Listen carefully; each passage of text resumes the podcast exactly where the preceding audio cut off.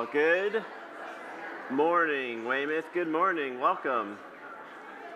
Welcome. Thank you once again for, uh, for being with us, for, for joining us in person, online, for worship this morning. My name's Chris. I'm the pastor here. If I haven't had a chance to, to meet you yet, I'd love to talk with you. Uh, if you're newer to the church, there's a little code on the front of the bulletin you can grab at the welcome table, scan it, fill out a, a QR code, fill out a connect card, and uh, we can uh, get you connected, get you some more information about the church, but we're really glad you're here.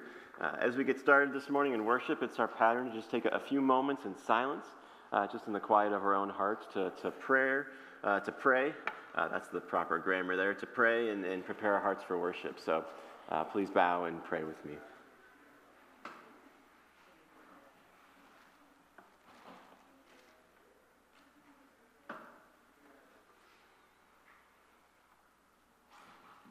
The psalmist writes, Praise the Lord. I will give thanks to the Lord with my whole heart, in the company of the upright, in the congregation. Great are the works of the Lord, studied by all who delight in them. Full of splendor and majesty is his work, and his righteousness endures forever. And Lord, we praise you this morning for your uh, enduring righteousness, for your, your great works, and uh, ultimately for the work that you have done in, in, in, in the person and work of your Son, our Savior. Lord, so help us this morning to praise you in response, to praise you uh, for who you are, for how you have worked in Christ, in our world, in our hearts. And Lord, help us to praise you as one congregation, as one people this morning in Christ. In his name, amen. Amen. Well, you might see we, uh, we have a few, face, a few new faces up here. Uh, we, AJ, I don't know if you knew this, he's part of a traveling band. Um, so, so we invited some of his friends. I don't know if you guys have a name yet, right? No, we won't say the name. We came with a name this week, but we're not going to talk about it. Um, uh, but they're gonna, they've graciously come to, to lead us in worship this morning, so they'll, they'll kick us off, and I invite you to stand and sing with us.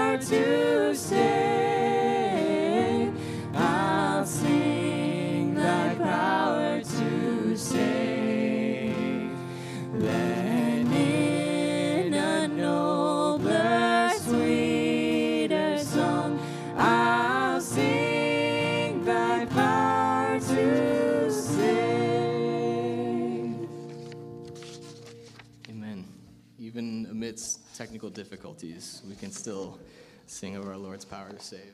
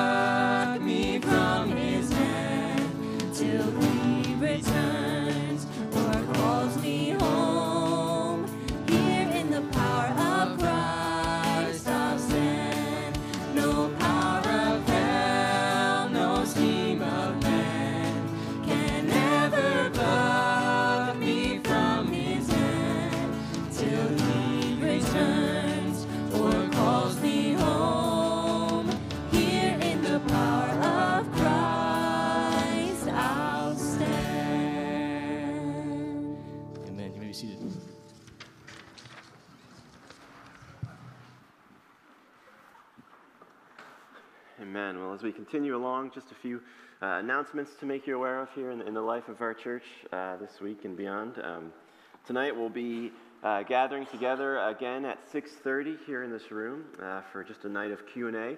Uh, we're just calling it the Weymouth Q&A. This is just going to be a time from 6:30 to 8, 8:30, however long we need. Um, just spend some time together uh, going through different questions that people might have. Questions about God, about the Bible, about theology, culture, uh, whatever might come to mind. Some people have already submitted questions online.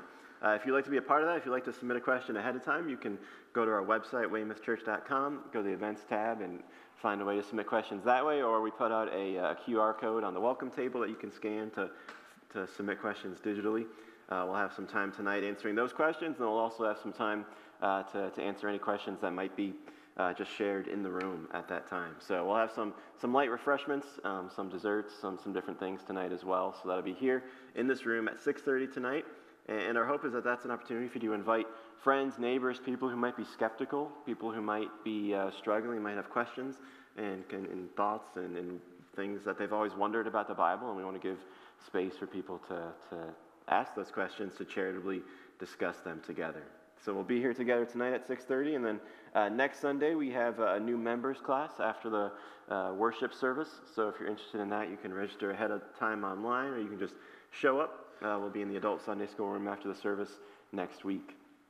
Uh, so, with that in mind, we'll uh, move into a time of prayer here together. And uh, as we pray, we want to keep in mind local ministries, global ministries, like minded churches that we've been praying for. Uh, this morning we're going to be praying for a church called Wingfoot Church, uh, which is a church plant in Akron in Goodyear Heights. A good friend of mine, John, is the pastor there. I had John. I had lunch with John this week, and, and it just brought them to mind and they're, they're, the ministry God is doing there in Goodyear Heights. So we'll be praying for Wingfoot this morning. We're also going to be praying for uh, number 13 on the world watch list of uh, most dangerous countries in which to be a Christian. And that country is, uh, the, is Saudi Arabia. So this morning we'll be praying for the church in Saudi Arabia. Uh, so please bow and pray with me. Well, Father, we thank you this morning that you, uh, you do have this power to save, that in, in your Son you have uh, given us a security, you've given us a salvation, you've given us a life, both individually and together, that uh, cannot be taken away, that cannot be touched by, uh, by, by death or sin or failure or despair. And Lord, as we think through the, the places we've been this week, as we think in our hearts of the struggles we're facing, the doubts we have, the, the hardships we're enduring, Lord, help us to give that all up to you, to look to you in hope with knowing the security, the salvation we have in Christ, trusting in your power and the salvation you have already purchased for us in your Son. So, Lord, help us to lift those things up to you, to lift up any distractions we have this morning that might impede our worship of you. Lord, help us to turn away from any hardness in our hearts, any sins, any idols we are, are clinging to this morning. Help us to lay all of them down at your feet as we worship, as we praise, as we sit under your word. And Lord, unite us together to fear your name, to praise your name, in, in awe and wonder at your power to save in Christ. And we thank you that we don't do this alone. We thank you that we do this in partnership with other churches, other believers in your kingdom. And so we lift them up to you this morning. We lift up Wingfoot and Goodyear Heights and, and John and Kelly and their, their elders and ministry teams and the things they're doing there as that church continues to grow and, and serve that community. Please uh, bless the preaching of your word there this morning. Bless their praise. Bless their service together this week and beyond. Use them to bring more people into your kingdom and to lead more people to saving faith in Christ. And we lift up the church in Saudi Arabia this morning in a place where uh, it's even illegal to have church buildings, where so many believers hold to their faith in secret but are seeking ways to boldly uh, make disciples and share the gospel with others. Strengthen them this morning, we pray. Encourage them. Help them to find ways to worship, to gather, to, to serve and encourage one another, to, to love their neighbors, to point people to you. Lord, grow the gospel in that country. Grow that church for your glory in a way that leads all of us to praise uh, and proclaim uh, your might and your power, your wonderful works, your enduring righteousness, your eternal salvation.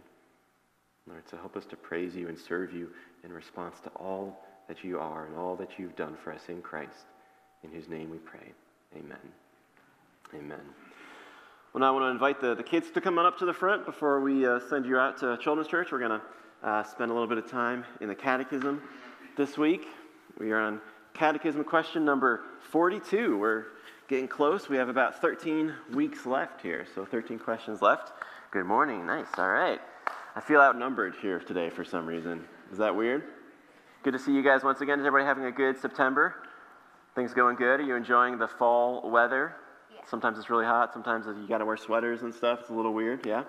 Well, we have another question this week in our catechism. Does anybody remember what a catechism is? A series of questions and about our faith. There you go. It's like automatic at this point. You just, yeah, I'm just, I should just have you lead this time going forward. Yeah, so it's a series of questions and answers that summarize what the Bible teaches us, what we believe as Christians. And so uh, we spent a while on question 41, which was the Lord's Prayer. We finally made it to question 42. Uh, so we're going to read that now here on the screen.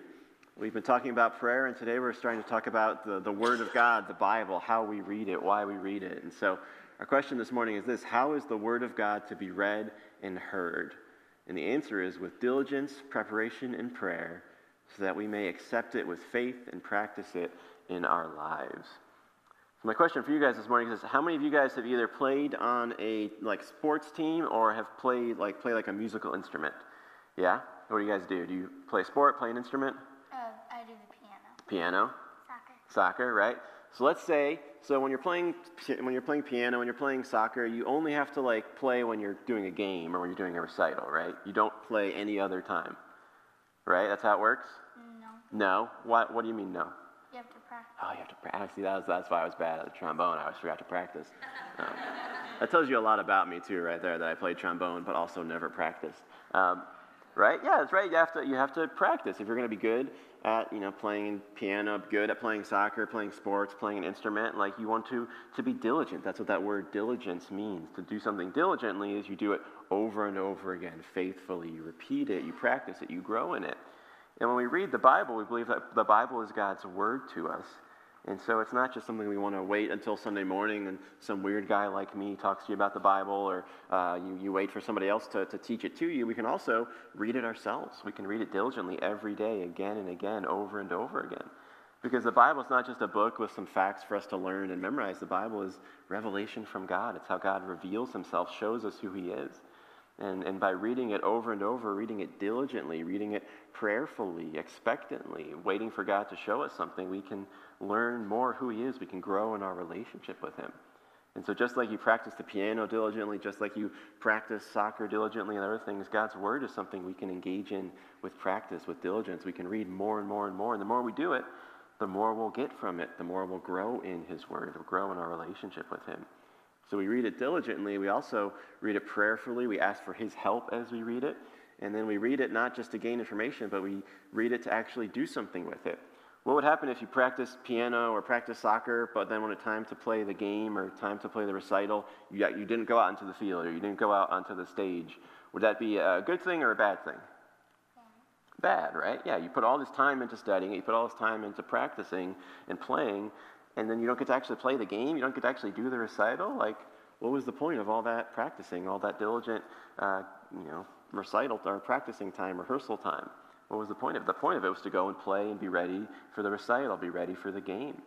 In the same way, when we read God's Word, we're not just reading it to gain information, we're reading it to get out into the game, to, to live it out, to share it with other people, to obey God's commands, right? And so God's Word, it's, it's meant to do more than give us information. It's meant to shape us, to form us like a potter shapes clay, to make us into who God meant us to be in Christ, to lead us to faith in Christ, but then to help us learn how to live in obedience to Christ, to live for Him, to get into the game with Him. Does that make sense? And so when we come to God's Word, it's important to read it diligently, to read it again and again, to, to engage with it, to practice it, to spend a lot of time in it as much as we can. And then we read it to, to grow, to learn, to live it out. And we do all that prayerfully. We do all that asking for God's help, not for our own help. That's important to know now when you're kids, and it's important to know when you're an adult. It's, all of our lives are meant to be spent reading diligently, prayerfully, preparing, taking time to learn how to read it together. Sound, sound good? So we do that together as a church. We do that in our families. We do that individually. And if you ever need help with that, if you ever have questions, know that I'd love to talk more with you about how to read the Bible, what that looks like. You can talk with your parents. You can ask them about the Bible and, and how they read it or whether or not they read it. That could lead to some fun conversations, right? Um, so this is what we are meant to do together as God's people, is to read his word diligently, prayerfully, uh, productively together. So let's pray and ask God for his help to do that now. God, we thank you for, uh, being, eh, for giving us your word, for being God who has revealed himself to us, for showing us the way that we can know you through faith in Christ. So as you come to your word, whether it's on Sunday mornings, whether it's our, with our families at home, whether it's uh, individually, help us to read your word diligently, uh, prayerfully. Help us to prepare to read it, to be expectant, uh, to, to look for ways that you are speaking to us, and help us to live it out. Help us to, to get into the game, to put into practice the things we are learning in your word, Lord. Help us to be a church family that's centered on your word, that sits under the authority of your word, that shares your word with other people, Lord, so that we can grow in Christ, but also so that we can help other people grow in Christ and come to know him even for the first time. Lord, so help us, we pray, in all these things. In Jesus' name, amen. Amen. All right, well, you guys are going to go with uh, line up behind Mr. Namath. who's going to lead you to Children's Church. And then uh, the rest of us will stand and we'll sing another song together. So please stand and sing with us. All right, so um, if you were here last week, you will recognize this song we taught you last week. Um, this is a, a, really good song as we're starting to approach the part of Mark's gospel that talks about Jesus' death and resurrection. Um, that pairs really well with that with that story, um, and so might be familiar to some of you. Um, if you were not here last week, just follow along as best you can. But above all else, as you're singing, um, really think about the lyrics that we're singing and, and the story that that tells, and yeah it. now.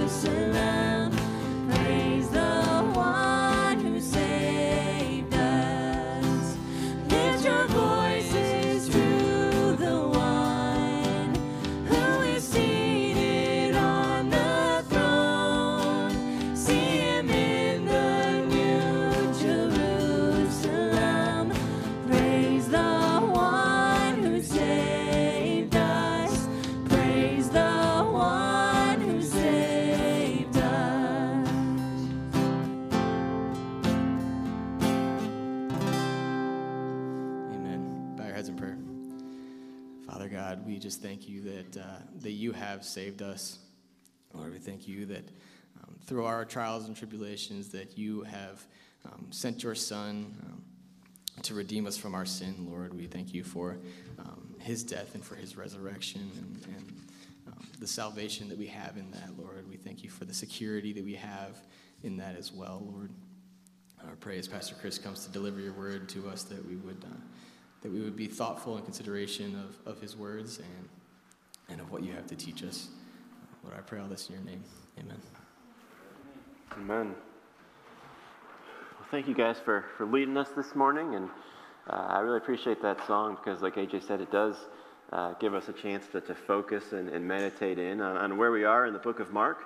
Uh, we've been going through Mark's gospel together. So if you have a Bible, I invite you to uh, turn to the book of Mark. The, the second uh, book in the New Testament, the, the second of the four gospels uh, that we have here in our Bibles. We've been going through Mark, and we are, we are in this section where Jesus is, uh, is on the path to the cross. He's been in uh, Jerusalem, he's been ministering, he celebrated Passover with his disciples. Uh, last week we looked at Jesus' prayer in the garden, his prayer for God to take this cup away from him, and, um, and, and then how uh, he submitted to God's will, and how the, the mob came led by Judas to arrest Jesus, and how as Jesus was arrested, his disciples all uh, fled, all fled and abandoned him. And so we'll pick up the narrative here in Mark 14, verse 53. And we'll, we'll, read, we'll read it through here through verse 72. So we'll read the rest of chapter 14. Uh, so follow along as I read, starting in Mark 14, verse 53. And they led Jesus to the high priest, and all the chief priests and the elders and the scribes came together. And Peter had followed him at a distance right into the courtyard of the high priest. And he was sitting with the guards and warming, himself at the fire. Now, the chief priests and the whole council were seeking testimony against Jesus to put him to death, but they found none. For many bore false witness against him, but their testimony did not agree. And some stood up and bore false witness against him, saying, We heard him say, I will destroy this temple that is made with hands, and in three days I will build another not made with hands. Yet even about this their testimony did not agree. And the high priest stood up in the midst and asked Jesus, Have you no answer to make? What is it that these men testify against you? But he remained silent and made no answer. Again, the high priest asked him, Are you the Christ, the Son of the Blessed? And Jesus said, I am. And you will see the Son of Man seated at the right hand of power and coming with the clouds of heaven. And the high priest tore his garments and said, What further witnesses do we need? You have heard his blasphemy. What is your decision? And they all condemned him as deserving death. And some began to spit on him and to cover his face and to strike him, saying to him, Prophesy. And the guards received him with blows. And as Peter was below in the courtyard, one of the servant girls of the high priest came, and seeing Peter warming himself, she looked at him and said, You also were with the Nazarene Jesus. But he denied it, saying, I neither know nor understand what you mean. And he went out into the gateway, and the rooster crowed. And the servant girl saw him and began again to say to the bystanders, This man is one of them. But again he denied it. And after a little while, the bystanders again said to Peter, Certainly you are one of them, for you are a Galilean. But he began to invoke a curse on himself and to swear, I do not know this man of whom you speak.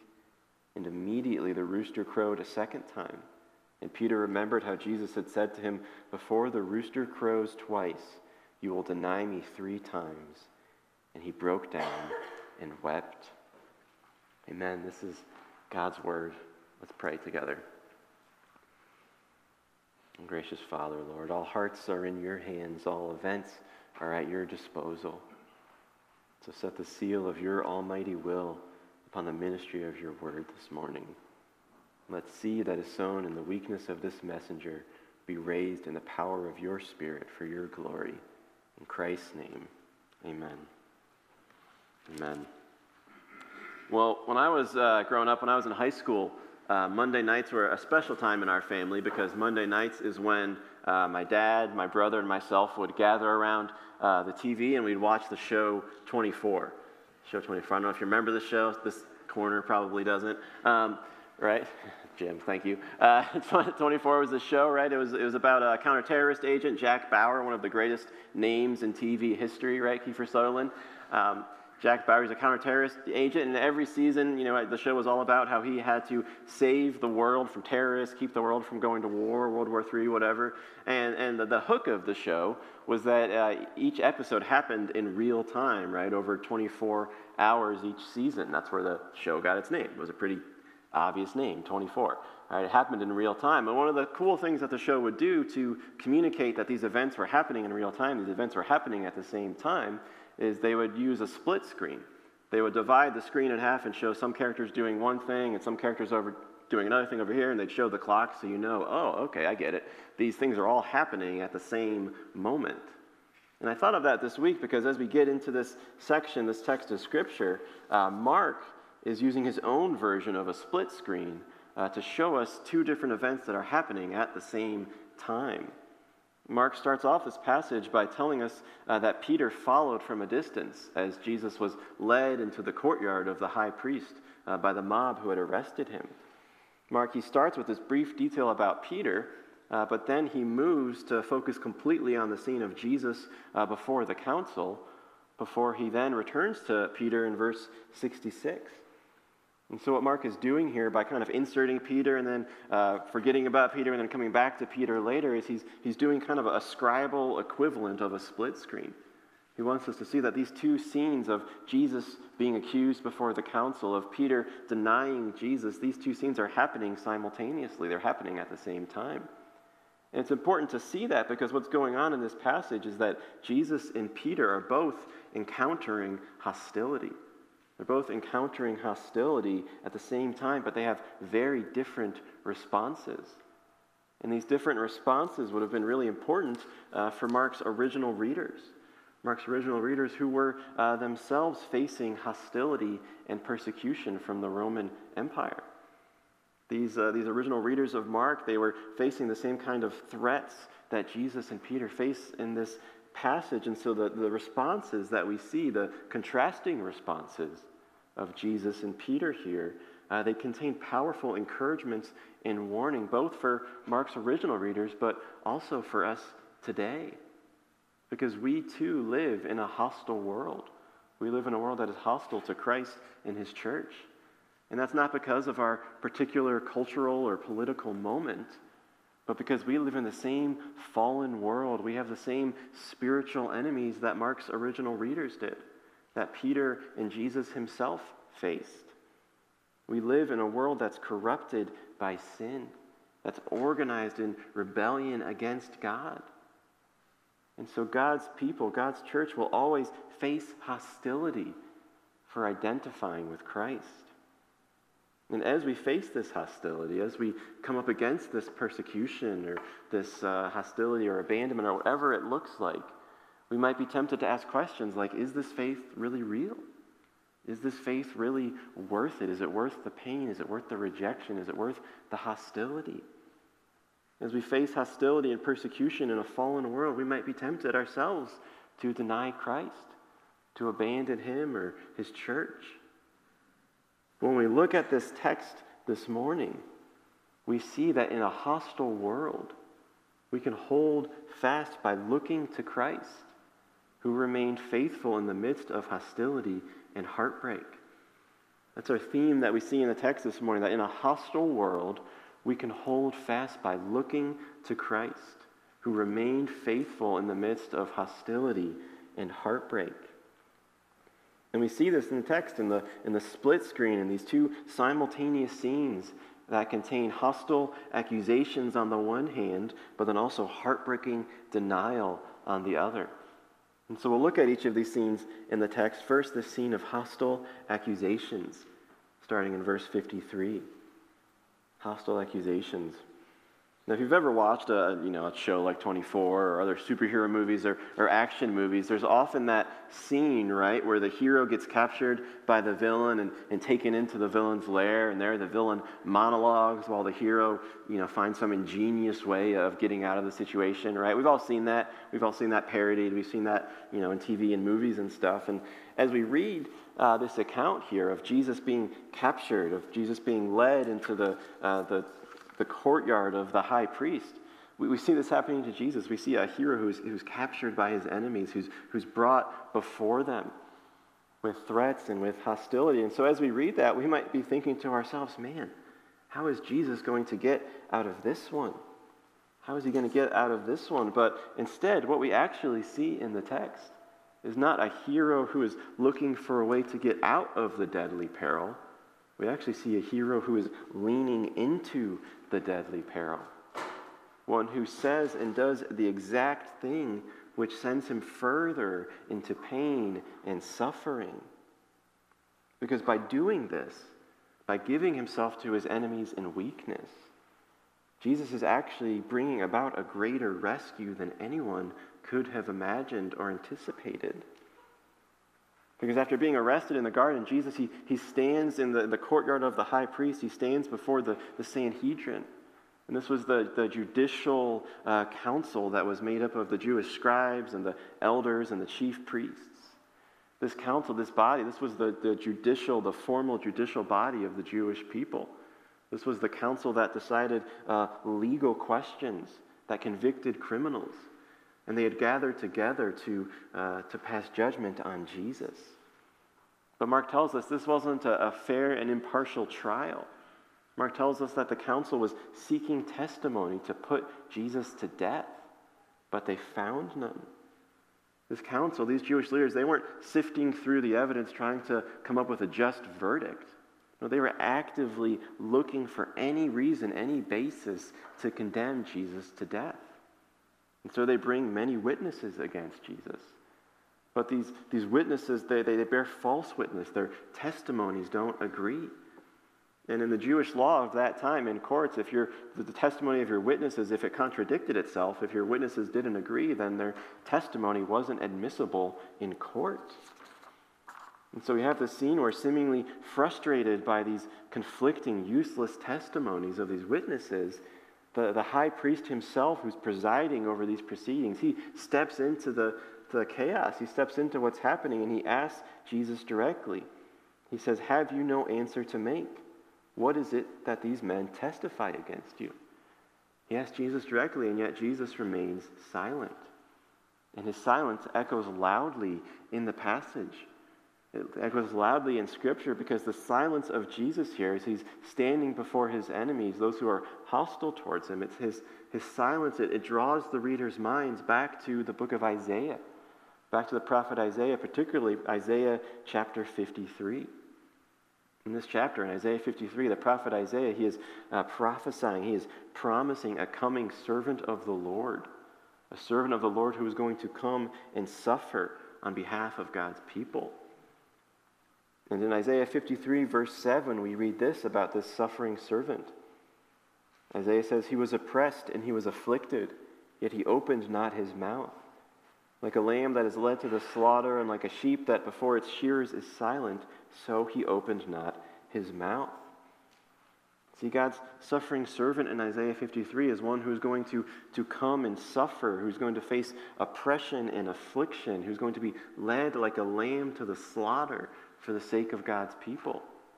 But as he does this, this suffering servant, he's not going to open his mouth. He's going to silently, faithfully submit to slaughter for the sake of God's people. And here in Mark 14, in verse 61, we see Jesus himself faced with oppression, with affliction, and hostility. He's brought before an unjust court who want to condemn him, who want to slaughter him and yet he remains silent in the face of their hostile accusations. And so, in his silence, if we're reading the Bible, we can see what Jesus is doing is Jesus is showing us that he is this suffering servant promised in Isaiah 53. He is the one who has come to be slaughtered to serve and rescue God's people. And so, when accused before the council, Jesus, he doesn't try and talk his way out of it. He doesn't open his mouth and plead for his life.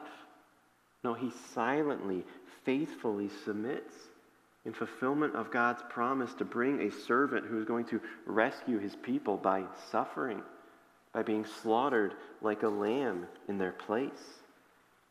You see, Jesus, he doesn't try to escape the condemnation, he doesn't try to escape the oppression of this council, because this is the whole reason that he's come. He's come to experience this affliction, he's come to submit to this hostility because he's come to serve and rescue his people by suffering in our place. And we see this as, as Jesus' silence leads to another direct question from the high priest. The high priest once again turns to Jesus and asks him, Are you the Christ, the Son of the Blessed? But here, when asked directly about his identity, Jesus, he doesn't remain silent. He does open his mouth, but he's not opening his mouth to talk his way out of it. He opens his mouth to actually give an answer that would ensure his condemnation. Because the high priest asked Jesus if he is the Christ. And this word Christ, it, it just means anointed one. It means the Messiah, God's anointed, promised king who is going to come and rescue and restore God's people. The, the priest asked him this because one of the main accusations against Jesus regarded statements that he made, statements that are recorded for us in John 2 about the temple. Jesus said, Destroy this temple, and I will rebuild it in three days. And the witnesses bring this up when Jesus is standing accused before the council. And in John's gospel, John tells us that Jesus actually was talking about his body when he was talking about the temple here. But for his Jewish audience, this kind of claim of authority over the temple in Jerusalem, to claim this kind of authority was to claim divinity. This was a messianic claim, a, a divine claim, a claim that only God himself could make. And so the high priest asked Jesus directly, incredulously, he says, Are you the Christ? Are you this anointed one? Do you really think you're this promised king? And Jesus responds to the question with a simple, I am. I am. And then he goes on to declare and say, And you will see the Son of Man seated at the right hand of power and coming with the clouds of heaven. And in this answer, Jesus isn't, isn't just making this up on the spot. In this answer, Jesus is actually combining two key messianic passages from the Old Testament. I love, as we've been going through Mark, we've seen this again and again, how packed full of the Old Testament the New Testament is. How again and again, as we read it, we see allusions, we see references to what has come before in Scripture, how Christ is fulfilling these things. And so it's important for us to be reading our whole Bible so we can see these connections, see how Jesus is fulfilling what has come before. Because what he's doing in this answer, he's combining these two powerful Old Testament passages. The first is Psalm 110, Psalm 110, verse 1, in which David declares, The Lord says to my Lord, Sit at my right hand until I make your enemies your footstool. You see, in the Old Testament, David was Israel's greatest king. He was a king after God's own heart. But in Psalm 110, David makes a promise that God is going to bring a greater king, a greater Lord, who's going to sit at God's right hand, who's going to be exalted in victory over his enemies. This is the promise here of Psalm 110. And God and Jesus combines this promise in Psalm 110 of a king who's exalted and at the right hand of God over his enemies.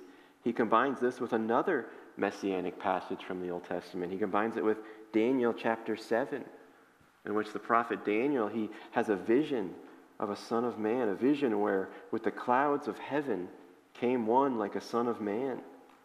And he came to the Ancient of Days and was presented before him. And to him was given dominion and glory and a kingdom, that all peoples, nations, and languages should serve him. His dominion is an everlasting dominion which shall not pass away.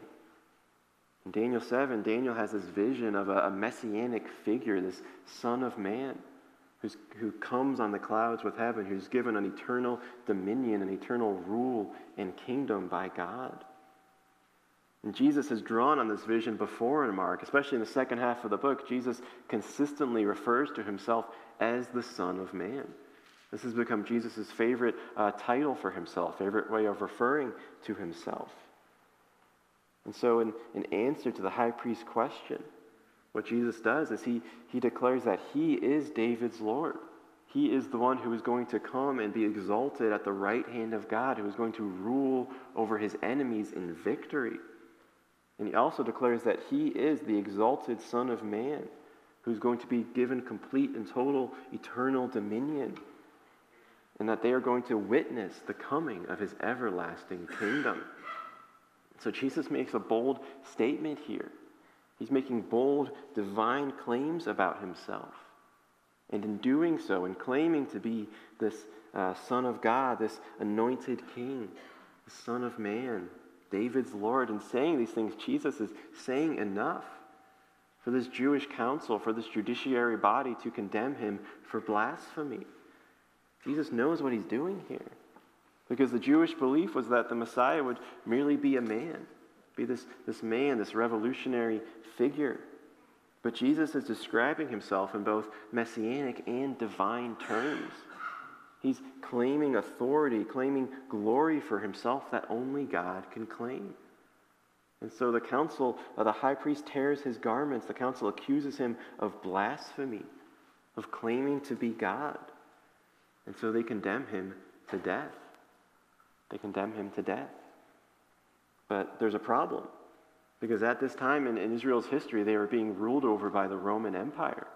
And the Roman Empire reserved the right for themselves to carry out capital punishment, to carry out executions. And so the Jewish leaders, they couldn't just stone Jesus, which was the typical uh, punishment for blasphemy in that culture. Instead, they needed to appeal to the Roman government, to appeal to them to have Jesus executed by them. And so the council condemns Jesus, and their condemnation meant that they were agreeing to hand him over to the Romans for execution. And so we will see in the coming weeks how this is carried out, what happens to Jesus, why he is, goes before Pilate, why he is crucified on a Roman cross. But before they do that, the, the council, also the Jewish leaders, they beat Jesus. They get the guards, they beat him, they mock him, they spit on him, they want to make a public example out of him. They blindfold him and they tell him to prophesy, to, to declare who it was that hit him, to use his divine power to prove he really is the Messiah. They humiliate Jesus, they beat Jesus. Jesus is faced with violent, unrelenting hostility in these verses. But in the midst of this hostility, in the midst of this violence, Jesus remains faithful. He willingly endures this suffering like a lamb sent to the slaughter like the suffering servant in Isaiah 53. Because he knows that it is only is not by escaping this suffering, it is only by enduring this suffering that he is going to ultimately be exalted in victory over his enemies. It's only by enduring this hostility and violence that he is going to be able to secure a glorious and eternal kingdom. And so, for followers of Christ who ourselves might be facing hostility, whether it was in the first century or whether it's today, as we face our own hostility, when we see Jesus' faithfulness here, it should comfort us and strengthen us and humble us. Because in Christ, we see a God who knows what it's like to endure suffering, to endure hostility, to be mocked and beaten and rejected. We also see that God can actually use suffering, He can use hostility to carry out His plans to fulfill his promises. Because all of this suffering, all of this hostility that Jesus is enduring, it was all for us. It was all for us. He came and endured ultimate hostility for us. Not just the hostility of the council, but the hostility of the cross. The hostility of the cross, where he went and bore the ultimate condemnation, the judgment, the wrath, the hostility of God for sin for our rebellion, for all the ways that we have rebelled against God or tried to replace Him in our hearts. Jesus endured this for us, and so it is only by trusting in Christ, who endured ultimate hostility for us. It's only by trusting in Him that we can be freed from the hostility that we deserve, that we can be brought into the eternal kingdom that Christ secured through His suffering. And so, no matter what hostility, what hardship, what persecution we're facing, if we are in Christ, if we look to Him, if we trust Him, then we know that in Him we have a life, we have a security, we have a destiny that no hostility, no hardship can take away from us. In Christ, we have a destiny beyond defeat. We have a hope beyond hostility. And that hope is available to us even in the midst of failure and heartbreak.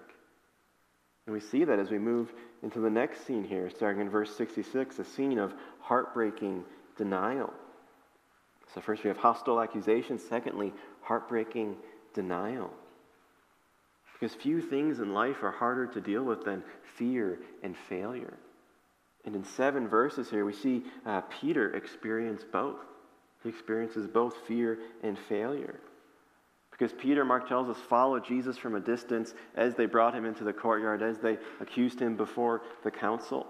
And while all this was going on, Peter was over with the guards by the fire, warming himself, trying to keep a low profile. But as Peter is warming himself by the fire, a servant girl looks at him and says, You also were with the Nazarene, Jesus. She recognizes Peter. She identifies Peter as one of Jesus' disciples. But fearing for his life, Peter, he denies it. He says, to, he says to the servant girl, I neither know nor understand what you mean. Peter then fearfully leaves the fire and heads to, to the gateway to the courtyard, and as he does so, the rooster crows for the first time. But the servant girl, she sees him again, and this time she lets other people know. She alerts some of the bystanders, and, and she tells them that this man is one of them. This man, Peter, is one of Jesus' disciples. But again, for a second time, Peter denies it. And then a third time, the bystanders come and they accuse Peter. Certainly, you are one of them, for you are a Galilean. They recognize Peter's race. They recognize he's from Galilee, and so he must be with Jesus, who's being arrested and accused. And in response to this third accusation, Peter, he takes his denial to a whole new tragic level. Because uh, Mark tells us that Peter, he invokes a curse on himself. He swears, he basically calls down God's judgment on himself if he's lying. And then he denies Jesus. He says, I do not know this man of whom you speak. It's heartbreaking because out of desperate fear, Peter denies Jesus three times. And with the third denial, he actually invokes a solemn curse. He invokes judgment upon himself. That's how deep his denial goes. This disciple who once boldly promised that he would never abandon Jesus, now he comes and he completely and solemnly denies Jesus. And then the rooster crows a second time, fulfilling Christ's promise back in verse 30 that before the rooster crows twice, Peter would deny Jesus three times. So the shock of, of seeing Jesus arrested, the fear of sharing in his faith, in his fate, it, it led Peter into complete and utter failure as a disciple. Led him to complete and utter failure as a disciple when faced with the hostility of the world. Peter is completely faithless to his master. And when Peter realizes this, when the rooster crows a second time, he breaks down and he weeps. He weeps. And when we look here at Peter's failure, as heartbreaking as it is, I think there is both a, a warning and an encouragement for us today. A warning and an encouragement. Because as the commentator William Lane points out, the contrast between Peter's bold promises to stand by Jesus and then his complete denial of Jesus, this, this contrast, it contains for us a warning. It contained a warning that uh, Mark's original readers needed and a warning that we need today. Because, like Peter, Mark's original readers, they, they faced hostility and persecution for identifying with Jesus. They were being persecuted by the Roman Empire who wanted to stamp out what uh, they saw as a, a new Jewish sect. And so Christians at that time were being radically persecuted for their faith. And so Peter's fear in these verses would have been very real to these original readers. And as Lane observes, Peter's failure would have contained a sober warning for them. that uh, even the boldest, most confident disciples can fail in the face of fear and hostility. That bold confidence in our own strength is not enough to hold up, to stand up against the hostility of the world. Peter was confident in his commitment, confident in his boldness and his courage, and yet he failed when it came time to stand with Jesus.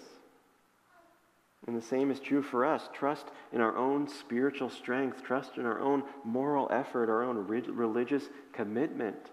It will not lead us to hold fast in the face of hostility. Trust in another person, in a political institution, in a cultural movement. These things will not be enough to secure, to secure us as we face persecution and hostility in the world. When identifying with Christ, when proclaiming Christ carries a real cost, carries a real risk. Trusting in our own boldness, our own strength, it will easily lead us into failure. Into failure. But there's also an encouragement here in Peter's failure and his denial. The mere fact that this account is even included in Mark's gospel is actually encouraging to us. Because think about this Mark wasn't at the fire with Peter. The, the other disciples weren't there. They didn't see the servant girl notice Peter. Mark didn't see this whole scene. He didn't see this conversation. He didn't witness Peter's denial. So, how did Mark know about this scene? How did Mark know about Peter's denial and failure when he was writing his gospel about 30 years after the resurrection? I don't, I don't know about you, but if, if, if this, something like this happened to me, if this kind of failure happened to me and nobody I knew was around, I wouldn't want to tell anybody. I wouldn't want anybody to know about it.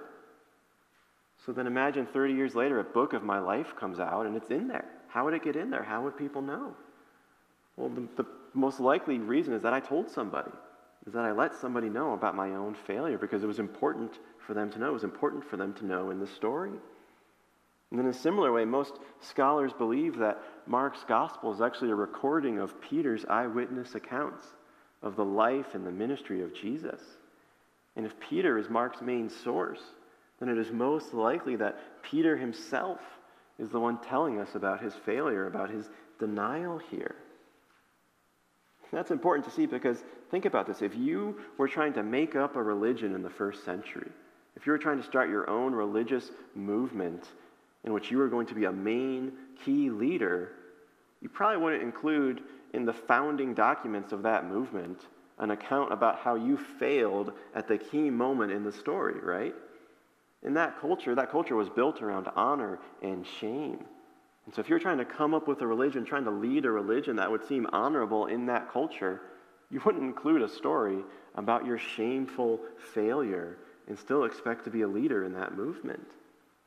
And yet, this is what Peter does. This is what Mark's record, Mark records. And the only reason you would do that culturally is if that's actually what happened, is if this is how the events really played out. And it's important for people to know these events because these events are part of a greater story of redemption and restoration that you need to know about. See, the fact that Peter is even in a position to give his account to Mark, to be an eyewitness to these things, the fact that he was seen as a respected witness and leader in the early church when Mark's gospel was written, this tells us that Peter's story does not end with his tears in verse 72. And indeed, if we flip just a few pages forward to Mark 16, verse 7, when uh, the women arrive at the empty tomb of Jesus, and an angel appears and tells them, Do not be alarmed. You seek Jesus of Nazareth, who was crucified. He has risen. He is not here. See the place where they laid him. But go tell his disciples and Peter that he is going before you to Galilee. There you will see him just as he told you. Is what the angel says to the woman after the resurrection. And when we, when we read that, did you notice uh, the angel's instructions, how Peter's included? He's included in the command for the women to tell the disciples and Peter that Jesus is going to meet them in Galilee. Peter's included, but he's, he's included separately from the other disciples because he's in this state of failure. He's in the state of failure here. He's included, but he's also still included, right? He's still part of this. He's still here. He's still in the story. Jesus still promises to include him as he meets his disciples in Galilee. And so, Jesus, I'm just catching up on my notes here. One of the pages got loose. Uh, Jesus is including Peter graciously. And as you move forward, Mark doesn't record this in his gospel, but if you go to the end of the book of John, to John chapter 1, we see a scene where uh, Jesus, he comes to Peter and he asks Peter three times after the resurrection, he says, Jesus, he says, Peter, do you love me? And Peter responds three times, Yes, Lord, you know that I love you. You know that I love you. And then Jesus tells Peter three times, he says, Feed my sheep, tend my lambs, feed my sheep. And so at the end of John's gospel, Peter is not only completely restored as a disciple, he is commissioned by Christ to go and shepherd his people, to go and care and lead the church, to care for the flock. And so Peter is included, he is commissioned by Jesus in the early church, commissioned to do ministry. Not because of Peter's strength, not because he had it all figured out, but because of the grace and the tenderness and the mercy of Christ. And then if we keep going in the narrative in the New Testament, we go to the book of Acts, to Acts chapter 2. And there, the Holy Spirit, it, falls on the disciples. And then Peter stands before a crowd of thousands in Jerusalem. And there in Acts 2, he gives what we might call the first Christian sermon. The first Christian sermon where Peter explains the resurrection. He explains what has happened here in Jerusalem in Christ. And how does Peter conclude this sermon? How does he conclude this first Christian sermon? Well, we see in, in Acts 2. In Acts 2, starting in verse 32, Peter says this at the end of his sermon. He says, This Jesus God raised up, and of that we are all witnesses. Being therefore exalted at the right hand of God, and having received from the Father the promise of the Holy Spirit, he has poured out this that you yourselves are seeing and hearing. For David did not ascend into the heavens, but he himself said, The Lord said to my Lord, Sit at my right hand until I make your enemies your footstool. Let all the house of Israel therefore know for certain that God has made him both Lord and Christ, this Jesus whom you crucified. Now, does that sound familiar to anybody? Does that sound familiar? Because what Peter does here is at the end of his sermon in Acts 2, he ends his sermon the same way that Jesus answered the high priest in Mark 14. He answers by quoting Psalm 110. By quoting Psalm 110, by declaring that Jesus has risen, he has been exalted at the right hand of God in victory over his enemies. What Peter says in his sermon is that the first part of Jesus' promise to the high priest has been fulfilled. That yes, Jesus has suffered and died and been buried, but also he's risen again. He's risen again. He's been exalted in victory. He sits at the right hand of God, ruling over his enemies. And this is what made all the difference in Peter's life. This is what made the difference because we asked the question how can this guy, Peter, who, when approached by one servant girl and confronted by one servant girl, just caves and completely denies Jesus? How can he go from doing that to standing before a crowd of thousands of people? and publicly declaring that this Jesus is both Lord and Christ. How does that change happen? Well, it happens because Peter witnessed the resurrection, because he came to know the life, that, that life that Christ brought out of death. He came to see the victory and the exaltation of Christ. And he came to trust in Christ's power, not his own. He came to trust in Christ's victory, not his own, to see that there is that in Christ, in his resurrection, there is forgiveness and restoration available, even for those who fail in weakness, even for those who have utterly screwed things up. Peter has come to know that. He's been given the Holy Spirit, and so he's used by God to lead 3,000 people to faith on the day of Pentecost. Who else but God could do that? Could do that. That's the trajectory from being scared of one servant girl to standing and proclaiming the gospel before 3,000 people. And Peter also knew, he also knew that there was a certain hope that the second half of Jesus' promise in Mark 14 would come to pass. That Jesus, the exalted Son of Man, will one day return on the clouds of heaven. And we will see his glory as he ushers in his eternal kingdom. Peter knew that this was certain because Jesus rose from the dead.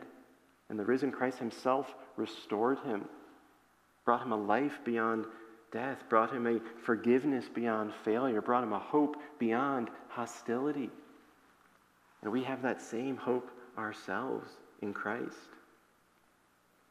You know, as I was, I was thinking about that this week, the, the show 24, one of the things that made it so effective, one of the things that made it so uh, exciting, was that most episodes, most seasons ended on these crazy cliffhangers. These crazy cliffhangers where you're left wondering what is going to happen. What is Jack going to do next? What's going to be the next piece in the story? But when we look at the story of the Bible, when we look at the message of the gospel, we see that there is no cliffhanger in Christianity. We are not left wondering what is going to happen next. We may be waiting for the end to come, but we are not wondering. The end result is not in doubt. Because we know that Christ has the victory. He is risen and reigning and exalted at the right hand of God. And one day he will return to usher in his perfect eternal kingdom. And so, whatever hostilities we're facing, whatever persecutions or rejections or hardships come along with identifying with Christ, we can look to him in faith and we can find in him a hope beyond hostility a destiny beyond death that's not based in our own power and our own strength and our own achievements and our own commitment. It's based on who Jesus is and what he has done. It's based on his death, his resurrection, his ascension, his exaltation, his victory. And so in him we can be secure in the face of a hostile world. In him we can be bold. We can proclaim before the world that this Jesus is both Lord and Christ this Jesus whom you crucified, the suffering servant, the Son of Man who was led like a lamb to the slaughter. He is risen and reigning. And in him we have a hope that is untouchable. We have a life that is undefeatable. And so let that be our hope. Let that be what holds us fast as we face hostility, as we face persecution, as we face a world organized in rebellion and opposition to God. So, is that your hope this morning? Do you have this hope beyond hostility in Christ who faced ultimate hostility for us, who was faithful in the midst of hostility and heartbreak for us? Do you have this hope? This hope that we've sung of this morning, that no power of hell, no scheme of man, can ever pluck me from his hand. So till he returns or calls me home, here in the power of Christ, I'll stand. I'll stand. Please pray with me.